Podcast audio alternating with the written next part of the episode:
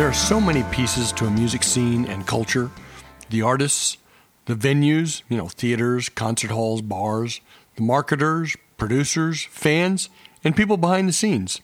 Fans don't get enough credit, but believe me, the people behind the scenes, they don't get enough credit either, big time. They're the people that set the foundation, a support system, and an ongoing message for the music scene. One of those behind-the-scenes individuals in Dallas-Fort Worth is Bucks Burnett. He has worn many different music hats over the years and has an amazing and active Rolodex of contacts in the music industry.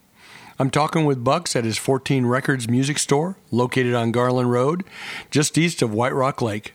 Muddy has handed the microphone over to Bucks so that we can get this fascinating interview underway. Amy, let's get it rolling.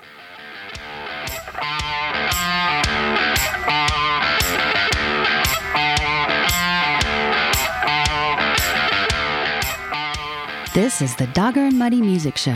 Listen up. It's all about the music. Let's check in on the artists, songs, and people behind the scenes. Are you listening?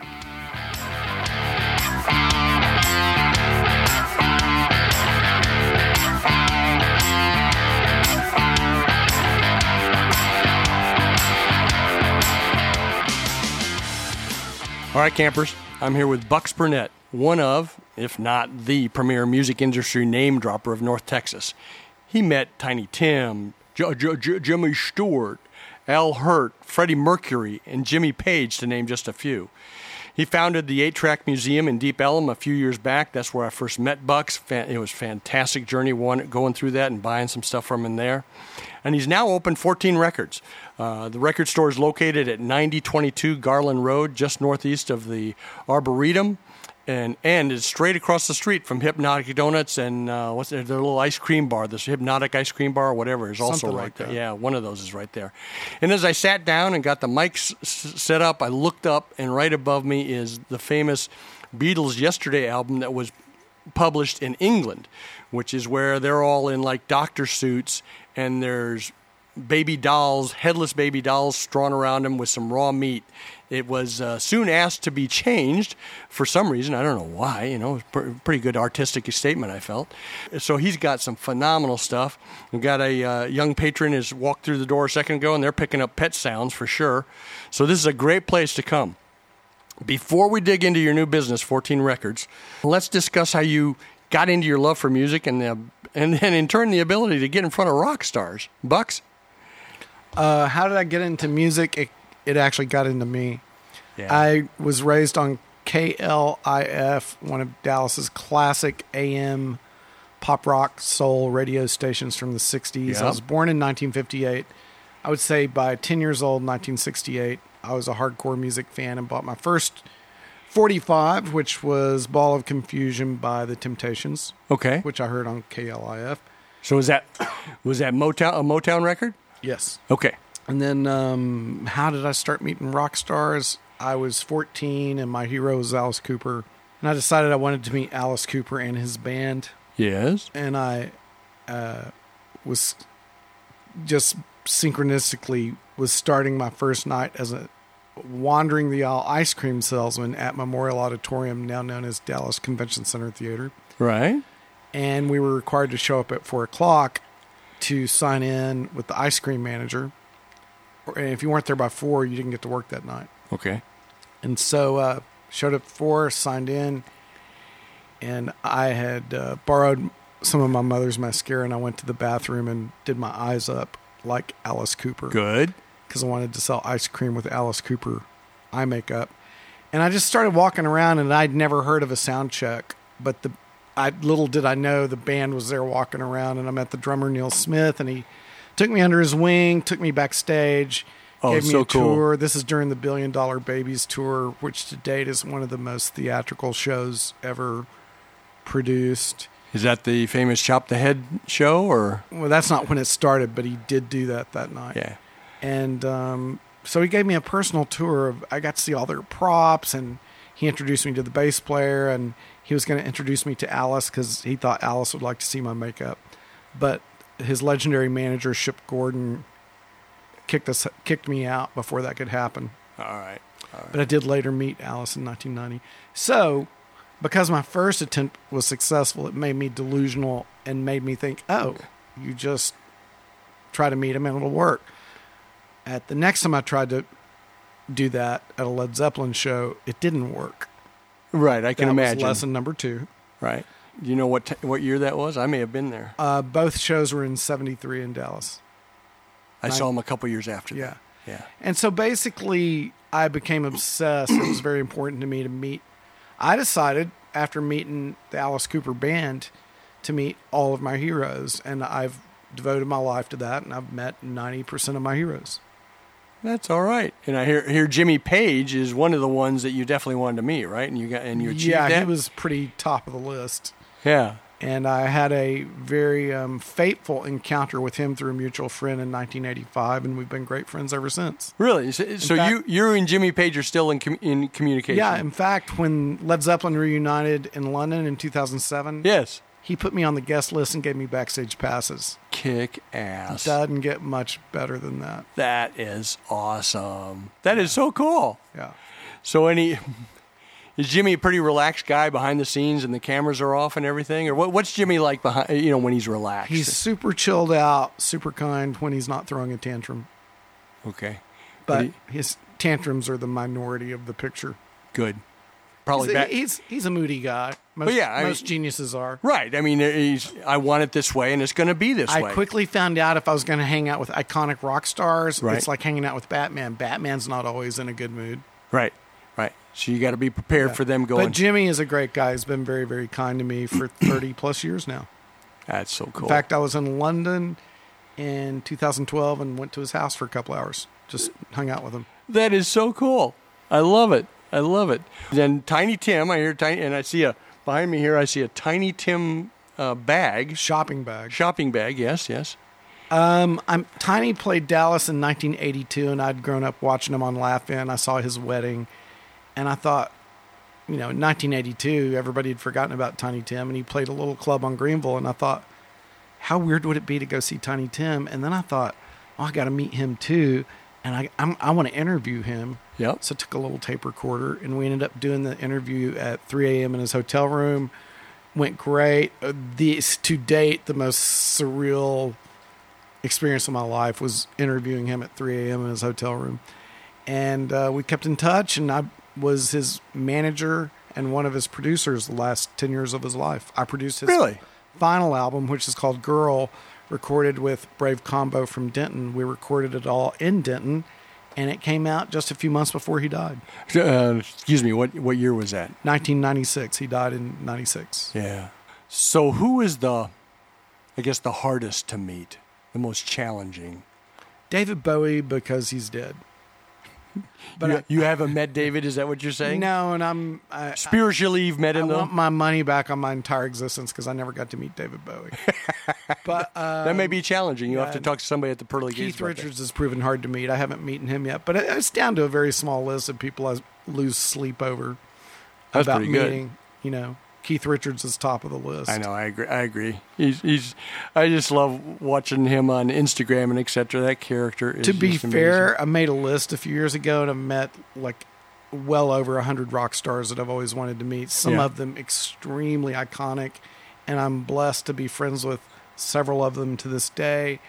And uh, had a fortuitous meeting with Bob Dylan when I was a teenager. Really? On the streets of Dallas, and I didn't ask for an autograph. We just stood there and chatted. And he just was totally relaxed. Couldn't have been any nicer. And you know, just sometimes it's accidental, like that. Right. Fateful. Yeah. That right. was a simple twist of fate. Yeah. Yeah. Absolutely. I think I think his lyrics grew out of his uh, high school years at in uh, Sioux Falls, South Dakota, where I was born and raised. Mm. He, he was, as you well know, he's from he's from Minnesota. Right. And he came down to Sioux Falls for a year or two. And did he, not know that. Yeah. He's in the he's he's pictured. Bob Zimmerman is pictured in the annual. I don't. Yeah, that's a classic photo too of him in the annual. That annual. That's a good. I, I think that's the one from Sioux Falls, South Dakota. That I don't an, know for sure, but that I annual's think, worth a lot of money. Oh, that's a crack up. Thank God he went to high school or he never would have gotten anywhere in life, right? Right. Absolutely. No question about it. Right. And thank God Bill Gates went to high school because, I mean, yeah. college would have just been a waste of his time to have gone on to on there. Do you yourself play an instrument? Yes. Uh, guitar and vocals, and I write, and I put out, I've put out two albums. The first one was twenty years ago in nineteen ninety-eight under the band name The Valares. Okay. Not named after the happy song, but after the Plymouth automobile. Oh, okay. All right. And uh, made two albums, and I'm a professional songwriter. I've had a few songs published. Good for you. All right. I think, um, uh, you know, I'm drawing a blank. Paul Williams. Paul Williams with State Fair Records. He, he knows you. You know a lot of people. You may not.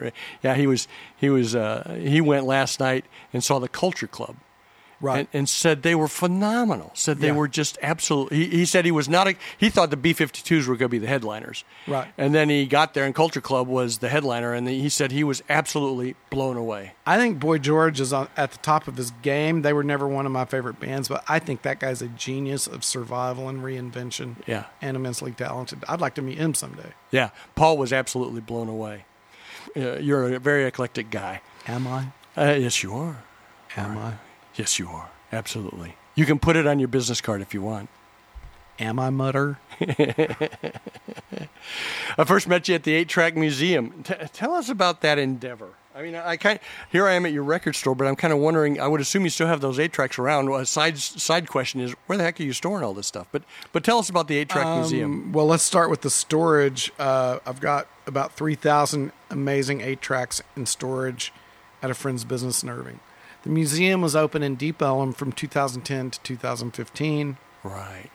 And was an, that was an amazing place, an amazing experience. I miss it every day of my life. It was a real treat. I mean, I loved, I called I'm you. I'm thrilled that you were there. I ca- you got to see it. I called you up and you said, meet me around two o'clock, I think, or maybe it was our magic time of three o'clock like it is today. I didn't have regular hours then either. No, you did not have regular hours then, although you're more regular now. I mean, mm, you not. say you're usually here around three, right?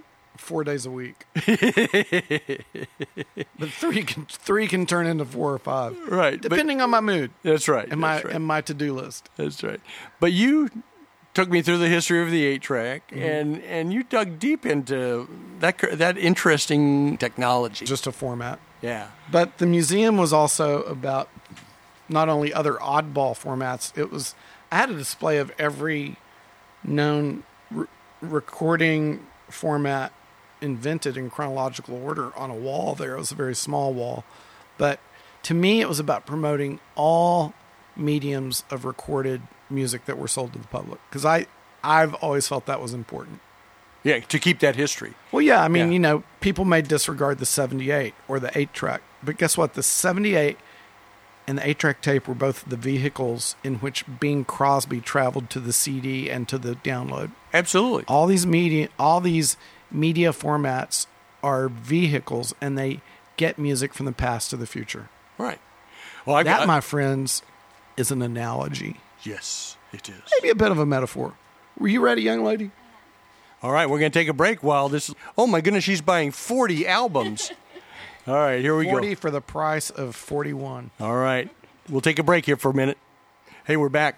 Muddy moved aside so that uh, Beth, a nurse from Scott and White, could buy those forty albums. And she picked up some winners. Uh, Darkness at... Sadly, I mean, they were only ten cents each. Yeah, right. Yeah, right.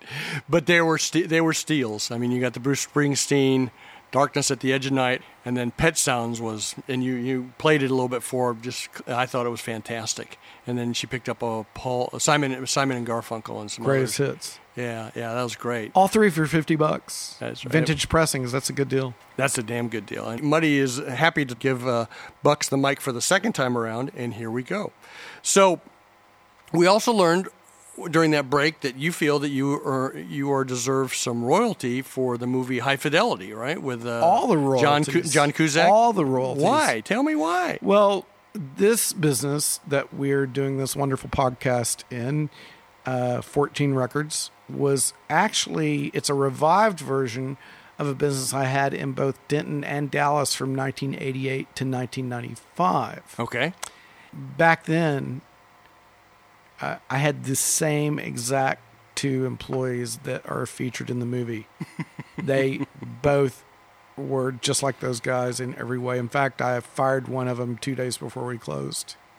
So you had a Jack Black character. Did he was he able yeah. to actually get on stage and sing too, like like the Jack Black character did, or was he just more that the obnoxious character in he the story? He was never off stage. Oh, he was never off stage. He was never off stage, which is a kind of a problem sometimes. Yes, yes. Hey, we do need to sell something, Herb. But the High Fidelity was a very uh, accurate, mostly accurate rendering of what it's like to own a little independent record store. Yeah. Oh, I think it's fascinating. Yeah, I, that's, I, that's, that's one of my favorite movies. All right, we wandered off. I apologize. We wandered off of the eight-Track Museum. And that's where we were when Beth decided to make the acquisition. You mentioned, and I don't want you to go through every technology, but you mentioned that up on the wall at the museum, you kind of had the history of music from a recorded perspective. So can you give us a quick step through that? Well, to make it succinct, let's, let's stick with tapes okay, sure. alone. In nineteen sixty-five, and I may be off on maybe one or two of these, but if not six, nineteen sixty-five, very close, you had the introduction of the eight-track tape, the four-track tape, the two-track tape, the cassette, and the reel-to-reel. That's five formats introduced to the public for commercial purchase in about a year. Reel-to-reel wasn't before that? That's when it's... It, it was. But not but for the public. Not really so much for the public. Oh, that's fascinating. No, that's amazing. And everybody remembers, who knows about the eight-track, they remember that came from sixty-five, but uh, that's never going to happen again. No, no. No, we got ten million places to download music now, but yeah, yeah. that's not going to happen. Right, and then we moved on to the C, and the vinyl was already going. seventy-eights before the thirty-threes and the forty-fives. I'm like you, I, I started with the forty-fives, and then we moved to C D, and and now we're, you know. Well, what's ironic is in the nineties, everybody sold dirt cheap or gave away their thousand-plus L P collection to replace them all with C Ds. and you could, Or your mother gave them away. Yeah, but you couldn't give away an L P for fifteen years. And now it's completely reversed where everybody's buying back their collections and you can't give yes. away the C D. Yes. Right. We're a species that just cannot settle on a format. Just can't do it. So the eight-Track Museum, tons of fascinating stuff in there. You also had the machines to play them. You had some eight-track players, right? Yeah, we had some really cool, some of the best retro design eight-track players in there. Now, I mean, if you pull up an eight-track that was made in nineteen sixty-eight and put it in a good eight-track player, is it still going to play pretty good, or have they gotten brittle over time? Depends on the track. A okay. lot of them still play quite well. But as time passes on, the odds of that decrease because tape decays. But a surprising number of them still play. Okay. So here we are, fourteen Records. Number one, why the name fourteen Records? Just sounds like a lot, like more than you can count on two hands. Okay. Screams selection out the wazoo. Yes. And also is a good number to buy. You know? It's just a good number. But it's not it's not too big. It's just, you know, it's maybe not someday too small. Maybe someday I'll buy fourteen Records. There's a ton of record stores around town. Why add fourteen Records now? And why why did you pick this location? Well, because I'd rather own a record store than work at a record store. Yeah. yeah. And why this location on almost beautiful Garland Road? Because I wanted to be in Lakewood, but everything in Lakewood is thirty-five dollars, forty dollars a square foot now. Correct. Garland Road is now completely overpriced, but a little less so than Lakewood. It's all I could afford. Right. Well, and hopefully you can stick around here because I think it's going through a transformation around here. Yeah, Garland Road's actually kind of trendy, trendy now. Never yeah. saw that coming. Right. So how long have you been open now? A uh, little over a year. A little over a year. And believe me, the sele- selection, folks, is, is fantastic. It really is. Well, we have the... I, I'm only serious about a couple of things in here. One, every record's got to be in near mint condition. Or two, there's just no filler allowed. It's all music you've heard of, music you've seen. It may not all be... music you like, but there's a reason for every single record that's here to be here. Right. There's no junk. A lot of record stores that have five, ten, fifty thousand record stores, you've got to look through three rows of records to find something you've heard of or something you want. Right, right. Uh, as far as I'm concerned, put all the filler in the dumpster and just cut to the chase and have the great stuff. So, like, do you have a sense for how what your inventory is here? Yeah, I have about four thousand albums. Okay. four thousand different albums or four thousand in inventory? Uh... I would say I have about thirty-five hundred different records with some duplicates and variations. And believe me, I got to wander through. It's got some great Pink Floyd stuff, I'm looking at a Patti Smith uh, album that I saw over there. I may get that other Pet Sounds that you have over there. Maybe. We'll see. By the way, when I say the word variation, what that means, if people don't know, is if I have, say, three copies of Sergeant Pepper that seem identical, they're not. I never put out two identical copies of a record. Let's say I have three copies of Sergeant Pepper. They're each going to be different in some way. One might be the first pressing from nineteen sixty-seven. One might be a Japanese import. One might be a color vinyl. Yeah, and you have notes on almost every one of the L Ps telling that story about them. For the more important records, I put a large sticker, and I just handwrite what makes that record unique. So to me, that kind of begs the question, you may have every album you ever wanted, but is there still one, two, or three albums out there that you haven't had in your hand and played off of your stereo system? In my personal collection or in the store? Yeah, personal collection, let's say. I can't think of one at the moment. Yeah, so you've ripped through everything you love. Pretty much. Does, do some of your artists that you're in con- contact with, do they say you need to listen to this artist or you need to listen to that artist from time no, to time? No, they're all about themselves. A little cent- center-focused, huh? The reason they're there is they've got an ego. Are are very good. And ego's not a, a bad word in that no. context. You know, ego and mood and difficulties, et cetera, are part and parcel with creative genius. Not all the time, but much of the time. Right. You know, as we were talking, we were talking about Pet Sounds when Beth was here, and I recommended the movie about Brian Wilson, the gentleman behind the brain behind Pet Sounds and behind the Beach Boys, and talking about his work in the studio. If you want to see a An, a brilliant guy and an ego, you need to see that movie. It's just phenomenal. It's right. a great movie. Just the, how they how he developed and created those sounds and got it just right. Okay, so you you've been around in the Dallas area for a long, long time. How would you what would you say the music industry in Dallas was like twenty, twenty-five years ago versus what's it like now? Well, I would ha- say it's always been a great city as far as venues and live performance. But I would also say it's never been better in spite of the fact that the Bronco Bowl is torn down and we've lost some other great venues. But simply because we have more venues, some of the venues of the last ten years are incredible, like the Kessler. I love the Kessler. The Granada Theater. Granada's House of, great. House of Blues may be corporate, but that's a fabulous room to it see is. music in. Absolutely. So there's uh, can, the fans have a lot more choices. It's a very competitive market now, but that's good for the fans. If the sound guy and the band are in sync at the Majestic, the Majestic is a great place. If they aren't, right. in, if they aren't in sync, it's like well, it's just horrible. I mean, well, that's true though of almost any hall. Yeah, but some, for some reason, people like to go in there and they like to blast it and, to a deafening point, and it's that's what's the point? Mm. That doesn't serve any purpose. I judge venues not about how good they sound, but how hard it is to sneak backstage. Okay, I live four minutes from the Kessler. Jeff Lyle's been a wonderful friend to me, so I've met some great people there. So mm-hmm. it's, it's been pretty good to me over Jeff there. Has done a lot for Dallas, more than most will ever do. Yes, he really has.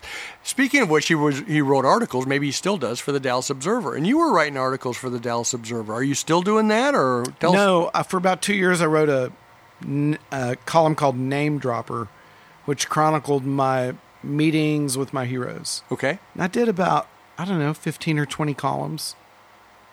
And uh,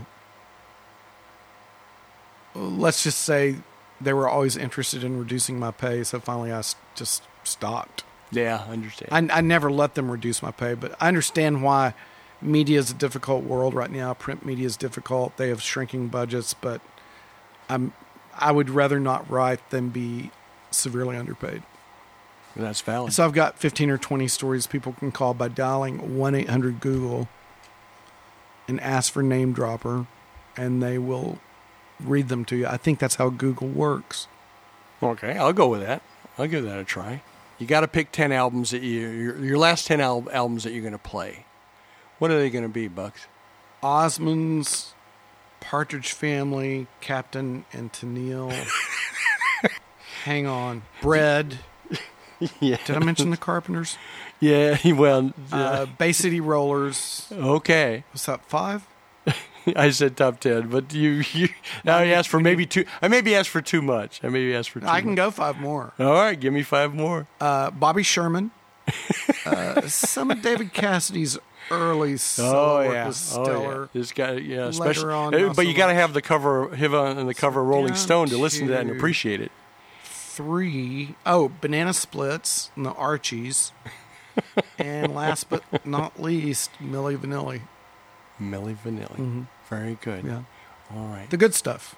I love it's it. It's like I said, there's no filler in here and there's no filler in my life. so, so, I mean, really, you'd rather listen to some Led Zeppelin or something, right? No. Led Schmed. I've heard Led Zeppelin so many times. I'm totally into the sixties and seventies top forty bubblegum. And I'm going deep beyond the hits. I played Bread's very first album in here the other night. Did you? Okay. Kind of was shocked by how good it is. Posted that on the Book of Face, and I got a lot of comments from other people who've heard it say, yeah, this is a surprisingly good record. As is the case with so many hits, with Bread, you got to look beyond the hits to the deep tracks. What's interesting to me is, you know, I, I love The Who and all these albums that you've got out here. Those are the ones that I, I listen to.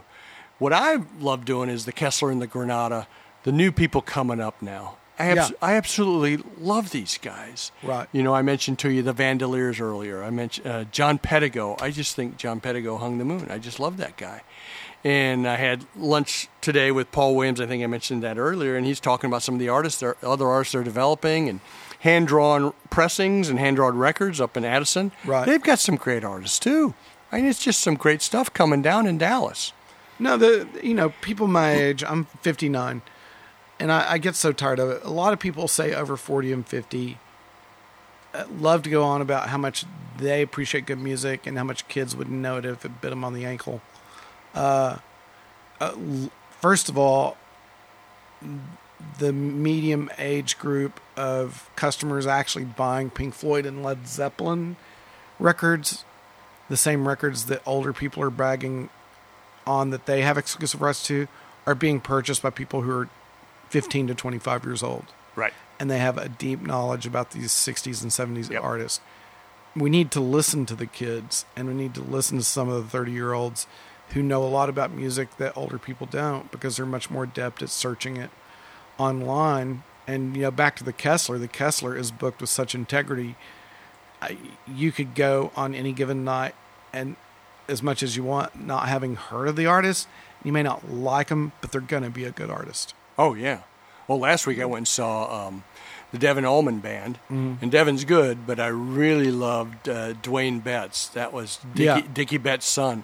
I mean, he was simply phenomenal. The kid is good and really, really a nice young man. Really, and it's great super. The way they're carrying on the family heritage, too. Yeah, I think that's really cool. It More works. Betts and Allman is a good, good deal. It's damn good, damn good. S- some of these... the original albums, are there any albums that got too high priced that you were never able to acquire? It's getting harder for dealers and customers alike to afford A-list vintage vinyl L Ps, right. especially the more valuable ones. Uh, it's it's such a too long of a list to name any, but like, let's take the Smiths from the eighties. Sure. Beyond, they were like the Beatles of the eighties to me. They were so great. Uh, I sell vintage Smiths pressings for anywhere from one to one fifty on average because right. they're so hard to find and the demand is so high. I'm paying a much higher wholesale cost on those records. I'll bet you are. Yeah. So what do, what do you think of the one eighties that come out? Uh, what eighty gram I generally versions? Like them. I'll always prefer vintage pressings, but to each their own. I think they serve a great purpose though, as some, not all, of the vintage prices continue to climb. Um, one eighties provide a somewhat affordable alternative. Let's say if a Smiths record is one hundred dollars, which it will be in almost any store that has any sense. Right. Uh, you can buy one eighty for, say, twenty-five dollars, thirty dollars, thirty-five dollars. Now, that's not cheap, nope. but it's one hundred dollars cheaper. Damn right. And so... you know, that that gives people a more affordable option. Thank God the A C guy's here. Yes, you're right. Now, this is going to be quite a break. Okay. All right. Well, before can we wrap up then? Yeah. Before we let turn him in? Where do you see music going in the Dallas-Fort Worth Metroplex over the next three, four years? Well, Dallas has been, in a lot of ways, on a, upward graph for about ten years now as far as arts, music, uh, new bands. I mean, the qual the quality of the arts scene in Dallas has gone places I never thought it would go. So I just hope it continues on that arc of improved quality and eclecticism and risk taking. And I believe it will. Yeah. And the businesses that it's created out of it, such as hand-drawn records and et cetera, well, is fantastic. Most major cities don't even have one pressing plant. We have two pressing plants. I know, which is really cool. And then hand-drawn records, Nashville is, is turning to them for work. They they've got the latest technology. It's fantastic. Uh, I'm I'm going to get the stats wrong here, but in the old pressing plants, you you record a, you press one hundred records, you probably got thirty-five of them are going to got to be smashed up and redone. Correct. With the, with this new technology from Germany that they're using, you only have like two or three, maybe four records that right. they throw away. It's a great story. Bucks, I can't thank you enough. I know the air code's here to get fourteen Records rolling full speed. You know how you can thank me? Sure. By letting me give out my phone number so people can call me. Please. two one four, seven nine zero, five nine nine one. Call or text anytime with questions about records. We do not have regular hours. I'm basically here on almost beautiful Garland Road across from Hypnotic Donuts. Mid-afternoon, mid to late evening, Thursday through Sunday, plus many others, and by appointment. Ta-da! That's it. Thank you, Bucks. Thank you. I thank you. Muddy thanks you, and we'll see you again soon. Hey, Muddy, good luck with that itch or whatever. He's scratching himself. Good luck with that. I know, it happens all the time. Great dog. Adios, amigo. All right.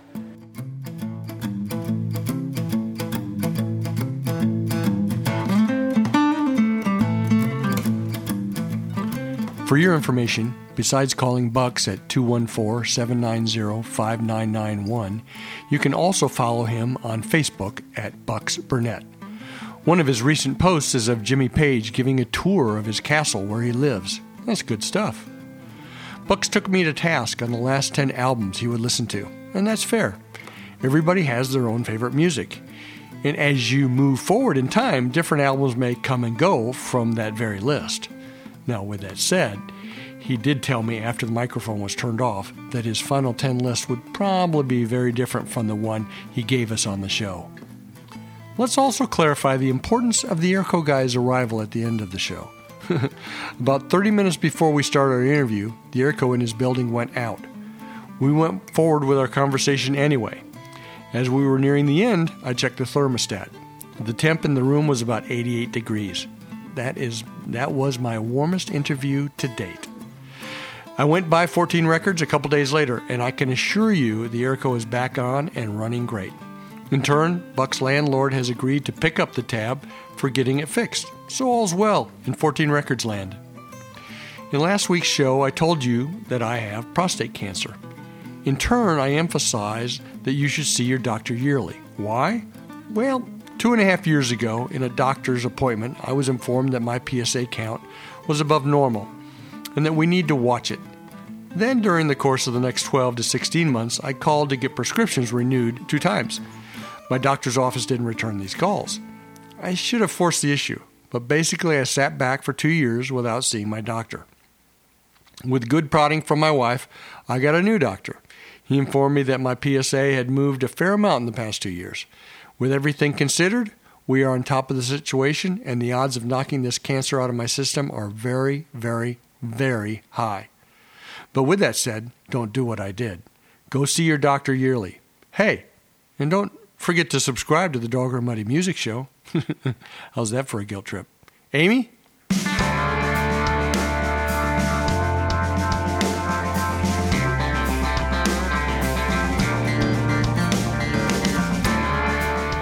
When listening to music, Dogger and Muddy recommend turning the volume up to eleven. Till next time. Adios. I cannot feel or speak. Punches underwater. Drifting in the open sea. Or is this a dream? Cannot see or believe. To trust is to falter and to take. To receive. Oh, yeah. is this a dream? I won't